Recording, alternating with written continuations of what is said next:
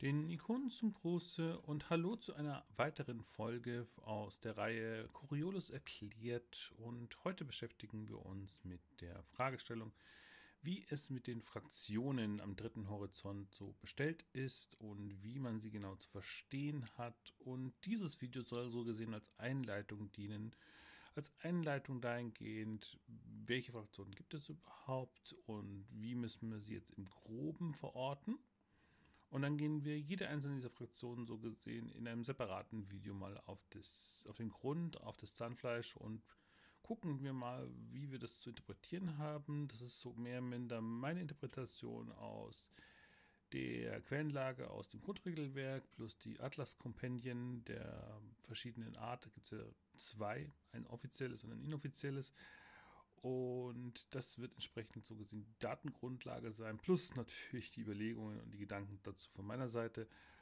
Und wir fangen jetzt einfach mal an, dahingehend zu sagen, okay, wir haben in Coriolis insgesamt zehn verschiedene offizielle Fraktionen, die ja, sich in zwei Lager grob teilen. Und das sind einmal die zenitischen Fraktionen, die angeführt werden, so gesehen vom Konsortium. Es gibt die Freie Liga, es gibt die Legion, das Syndikat und die zenitische Hegemonie.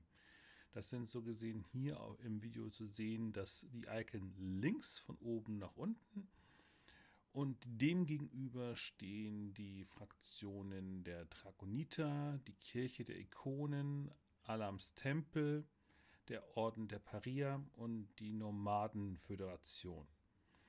Und diese Gruppierung nennt sich dann Erstsiedler oder im Englischen First Come, was einfach nur bedeutet, so gesehen, diese Fraktionen repräsentieren eben die Bevölkerung, die vorher schon da war. Wobei das auch nicht hundertprozentig richtig ist, womit wir eben schon mit dem ersten Thema anfangen, nämlich der Fragestellung, wie weit sind zenitische Fraktionen wirklich rein zenitisch? Also der kurz hier nochmal ausgeholt, das Archenschiff der Zenit ist ja so gesehen am dritten Horizont ähm, vom, äh, vom Zeitpunkt minus vier oder sechs, auf jeden Fall ein paar Jahre vor Punkt Null am dritten Horizont angekommen, nachdem sie über 1000 äh, Jahre, Schrägstrich Zyklen, gebraucht haben, um überhaupt dort anzukommen. Und währenddessen sind ja aus dem ersten und zweiten Horizont so gesehen Menschen über die äh, Sternportale in den dritten Horizont eingewandert. Und diese war, das war eben ungefähr so grob 1000 Jahre, wobei das auch keiner mehr genau weiß, weil vieles dieses Wissen ist verschüttet oder verloren gegangen, besonders im Rahmen der Portalkriege, die ja mit Zeitpunkt 0 ungefähr 100 Jahre in der Vergangenheit waren, also zum Zeitpunkt der Gnade der Ikonenkampagne heißt das, wir haben so 160 Jahre, oder Zyklen, wie gesagt, hinter uns und das ist so die Ausgangssituation. Die lange Nacht, die, ähm, die ja so auch erwähnt wird, waren so knapp 100 Jahre, wo einfach im Rahmen der Portalkriege Stille war. Und so gesehen, diese ganzen Fraktionen, die wir so gesehen unter den Erstsiedlern, First Come verstehen, fallen eben, wie gesagt, hier auf die rechte Seite. Und ist das jetzt so gesehen hundertprozentig korrekt? Also, wir hatten ja die Situation, die Zenit kam so um den Nullpunkt an. Die Coriolis-Station wurde erbaut. Und da ist ja schon einiges schiefgelaufen, dahingehend, dass sich ja die ja, Familien, die heute hinter, der, hinter dem Konsortium, dem ersten Icon links, und der zenitischen Hegemonie, letztes unteres Icon links, ähm, sich nicht grün waren und nicht entscheiden konnten, was sie mit der Situation machen sollten, als sie in ein ja, Sternensystem ankamen, wo äh, ja, Galaxie, also auf jeden Fall in diesem Horizont angekommen sind. Und dann gab es ja entsprechend Streit und die Dragoniter haben ja interveniert. Womit wir eben beim Punkt sind, warum stehen jetzt ähm, die Dragoniter ähm, hier auf der rechten Seite, wenn sie doch eigentlich nicht zu den Erstsiedlern, zu den First Comes eigentlich gehören. Womit wir schon da sind, okay, das ist irgendwie blöd, weil eben die Dragoniter eben nicht reine äh, Erstsiedler sind und sich aber so gesehen für die Belange der Erstsiedler einsetzen oder beziehungsweise hinsichtlich des Wissen, des Glauben, also die konservative Perspektive, weil die Erstsiedler und die sind ja so gesehen die Fraktionen, die am ehesten dem Ikonenglauben wirklich sehr tief verhaftet gegenüberstehen. Und die Drakoniter sind jetzt so gesehen eine Fraktion, die so gesehen die Seiten gewechselt hat. Und das ist jetzt so die erste Situation. Also wir haben die Dragoniter, die eigentlich mit der Zenit im, im dritten Horizont angekommen sind, aber zu den First Come, zu den Erstsiedler-Fraktionen gehört. So, dann haben wir die Situation, aber das ist nicht die einzige Situation, wo so gesehen diese Grenze zwischen Erstsiedlern und Zenitern nicht klar oder nicht hundertprozentig trennscharf ist. Zum Beispiel ist die Fraktion der Legion, die wir hier in der Mitte haben, auf der linken Seite zu den zenitischen Fraktionen, die basiert letztendlich aus ähm, Kriegsschiffen, Kriegsverbänden, die schon zu, vor der Zenit existiert haben. Das waren Schiffe, die bei den Portalkriegen gedient haben und dann so gesehen im Namen der langen Nacht so gesehen weiter existiert haben und so gesehen die einzige militärische Macht neben den Orden der Parier existierten. Und so gesehen ist das sehr interessant, dass die wiederum so gesehen von den Erstsiedlern zu den Zenitern gewechselt sind, weil sie eben dann sich äh, dem Konsortium angedient haben, um damit letztendlich ihre Machtposition auszubauen. Und mittlerweile ist so gesehen die Legion mehr oder der militärische Arm des Konsortiums, aber hat ihren offiziellen Fraktionsstatus auch noch weiter behalten. Also schwierig. Genauso ist es mit dem Syndikat. Das Syndikat bestand letztendlich aus den ja, weniger freundlichen Subjekten des zenitischen Archenschiffs zusammen mit den Verbrechern und äh, Gaunern des Argol-Systems. Also das ist so gesehen eine Fusion zwischen erst äh, First Come, Erstsiedlern und eben zenitischer Zuzug aus, mit dem Archenschiff. Womit wir dann da stehen, okay, das Syndikat ist letztendlich eigentlich beides. Sie gehören eigentlich zu beiden Seiten dazu. ja, und das sorgt eben dazu, okay, das ist nicht hundertprozentig trennscharf. Auch viele Sachen von der Freien Liga, die haben sich entsprechend auch mit vielen ähm, Erstsiedlern verbunden und auch die Durchmischung ist ja trotzdem innerhalb der 60 Zyklen seit Ankunft der Coriolis-Station, äh, Zenit-Coriolis-Station passiert. Und im Rahmen des Handels ähm, ja, sind ja alle Fraktionen so gesehen erwacht oder beziehungsweise haben sich so in dieser Form überhaupt gebildet, weil manche dieser Fraktionen zum Beispiel auf der Erstsiedler- und ähm, First-Come-Seite haben sich auch erst mit Ankunft wirklich so herausgebildet, als man festgestellt hat, okay, wir müssen uns irgendwie jetzt hier klar positionieren. Zum Beispiel die, die Nomadenföderation hat das letztendlich irgendwo aus Zwang herausgemacht, weil sie sonst das Nachsehen haben gegenüber der Handelsmacht des Konsortiums.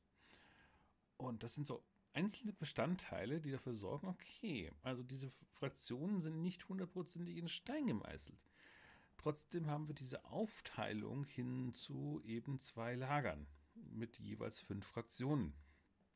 Und ja, was ist jetzt so gesehen die Conclusion? Was ist jetzt eigentlich so die, die, der Herausstellungsmerkmal? Warum sind, worin kann man jetzt diese Gruppierungen so gesehen zusammenfassen? Weil das ist auch nicht hundertprozentig klar und das ist auch ganz bewusst so gewollt, wahrscheinlich auch im Regelwerk. Das ist an vielen Stellen ja extra schwammig gehalten. Und man muss letztendlich sagen, ja, relativ profan ist so meine Interpretation, dass eben die linken Fraktionen, die zenitischen Fraktionen dazu dienen, eben den Kapitalismus, den Freihandel und die Ausbeutung und eben das alles, also weltliche Perspektive und Ikonenglauben untergeordnet darzustellen Und während eben die andere Seite, die eben die Mysterien des dritten Horizonts vielleicht länger verstanden haben oder Geheimnisse auf jeden Fall kennen. Wir wissen zum Beispiel nicht, was alles die äh, Erstsiedler, First Come-Fraktionen so im, im Hintergrund haben. Die haben viele Archive oder wissen wenigstens um verborgenes Wissen und versuchen es noch zu bewahren, zu, wieder zu erlangen und solche Geschichten. Und sind aber dahingehend sehr vorsichtig und ikonenfürchtig und ikonengläubig unterwegs und sind sich der Problematik, dass eben dieses Unbekannte, das Unwissen, ja, ihnen, dass sie, dass sie das als Bedrohung irgendwo wahrnehmen und weniger als Chance, einen schnellen Birr zu machen im System, äh, in diesem Setting. Und das ist halt ein großer Unterschied. Und ich denke, das muss man so betrachten. Also die linke Seite macht es aus dem Profit, während es die rechte Seite eben aus Grund ihres Glaubens machen. Das ist in beiden Fällen aus unserer jetzt Außenperspektive auf dieses Setting natürlich beides blöd. Also fundamentalistischer Glaube oder Hyperkapitalismus sind beides schlechte Systeme. Und in diesem Spannungsfeld existiert dieses Setting mit ihren Fraktionen. Und das sorgt für eine ja, Schwierigkeit und, und auch ein gutes Spannungsfeld, um so gesehen hier zwischen diesen verschiedenen Fraktionen, die wir hier sehen, auch so gesehen sie auszuspielen. Und wenn du eine Fraktion so gesehen irgendwo ja, bedienst, sorgst du auf jeden Fall für, für irgendeine anderen Seite oder sogar innerhalb der, der eigenen Hauptgruppierung, zenitische Fraktion oder Erstsiedlerfraktion, eben für Unmut. Weil die untereinander sich auch nicht hundertprozentig grün sind. Die zenitische Hegemonie mag das Konsortium nicht, obwohl sie beide dem Kapitalismus irgendwo dienen und der Macht und der Struktur. Und dasselbe gilt letztendlich auch für die Kirche der Ikonen und Alams Tempel. Die sind sich auch nicht hundertprozentig grün. Und die Dragoniter und der Orden der Parier werden Teufel tun, so gesehen ihre Geheimnisse untereinander auszutauschen. Die gucken sehr genau, wo sie hin, hingreifen und wo sie aufpassen. Und das ist so gesehen so das Spannungsfeld. Und ich bin mal gespannt, wie weit wir, wenn wir dann die einzelnen Fraktionen mal genau unter die Lupe nehmen, was wir dann herausfinden werden, ist, und ich denke, die Gesamtaussage, die ich jetzt schon treffen kann, die Fraktionen sind, wie ich es am liebsten mag, sind die ganzen Persönlichkeiten dieser oder Gruppierungen alles andere als schwarz oder weiß, sondern klassisch, wie Fria Liga es macht, eben ja, grau. Die sind alle ambivalent und äh, haben alle Dreck am Stecken, sind aber, wollen aber irgendwo aus ihrer Sicht das Beste für den dritten Horizont schaffen und wie weit sie das schaffen werden, hängt ja auch davon ab, wie die jeweilige Kampagnengruppe sich mit den Fraktionen stellt. Und das macht es ja auch so interessant. Und wenn ihr so gesehen wissen wollt, was hinter dem Konsortium im Detail stecken mag oder warum der Orden der Paria vielleicht doch nicht so böse ist, wie es auf manchmal scheint, gerade aufgrund ihrer sehr strikten politischen Abschottung ihres Systems, Vielleicht hat das auch alles seine Gründe. Und ja, das wird wahrscheinlich auch in gewissem Grade auch in Spoiler übergehen. Deswegen ist, ist doch diese Videoreihe vielleicht auch mehr was für potenzielle Spielleitungen für das Rollenspiel Coriolis. Aber vielleicht ist es ja auch für interessierte Mitspielende doch interessant genug, dass sie IT und OT-Wissen natürlich trennen können. Aber das überlasse ich euch. Und wenn ihr so gesehen wissen wollt, wie die einzelnen Fraktionen sind, auch im Detail mit potenziellen Spoilern. Also ich werde nicht die Kampagnen spoilern, ich werde so gesehen nur sehr viel Hintergrundwissen und Hintergrundmaterial rausrücken, was viele in den eigenen Fraktionen gar nicht wissen können, weil das natürlich Hintergrundwissen ist, das verborgen ist und das zu entdecken gilt. Aber das ist gerade für Spielleitungen sehr, sehr wichtig und ich glaube, das ist auch die Hauptzielgruppe für diese Videoreihe. Und wenn ihr die nicht verpassen wollt, dann lasst entsprechend ein Abo hier und wir werden uns entsprechend im Rahmen der ja, zweiten Season äh, Coriolis erklärt äh, mit der Videoreihe Fraktionen am dritten Horizont so gesehen bestimmt nochmal wiedersehen. Und wenn das nicht, nicht euer Wunsch ist, was man mal in Coriolis erklären sollte, dann lasst doch einen Kommentar unter diesem hier zurück und sagt mir, was bräuchtet ihr denn alternativ als Erklärung, um euch für euch Coriolis gerade zugänglicher zu machen. Weil es ist ja ein reichhaltiges Setting und gerade an Fluff und Lore ist das durchaus spannend. Also, lasst es mich wissen und ich sage bis dahin Tschüss und mögen die Ikonen mit euch sein.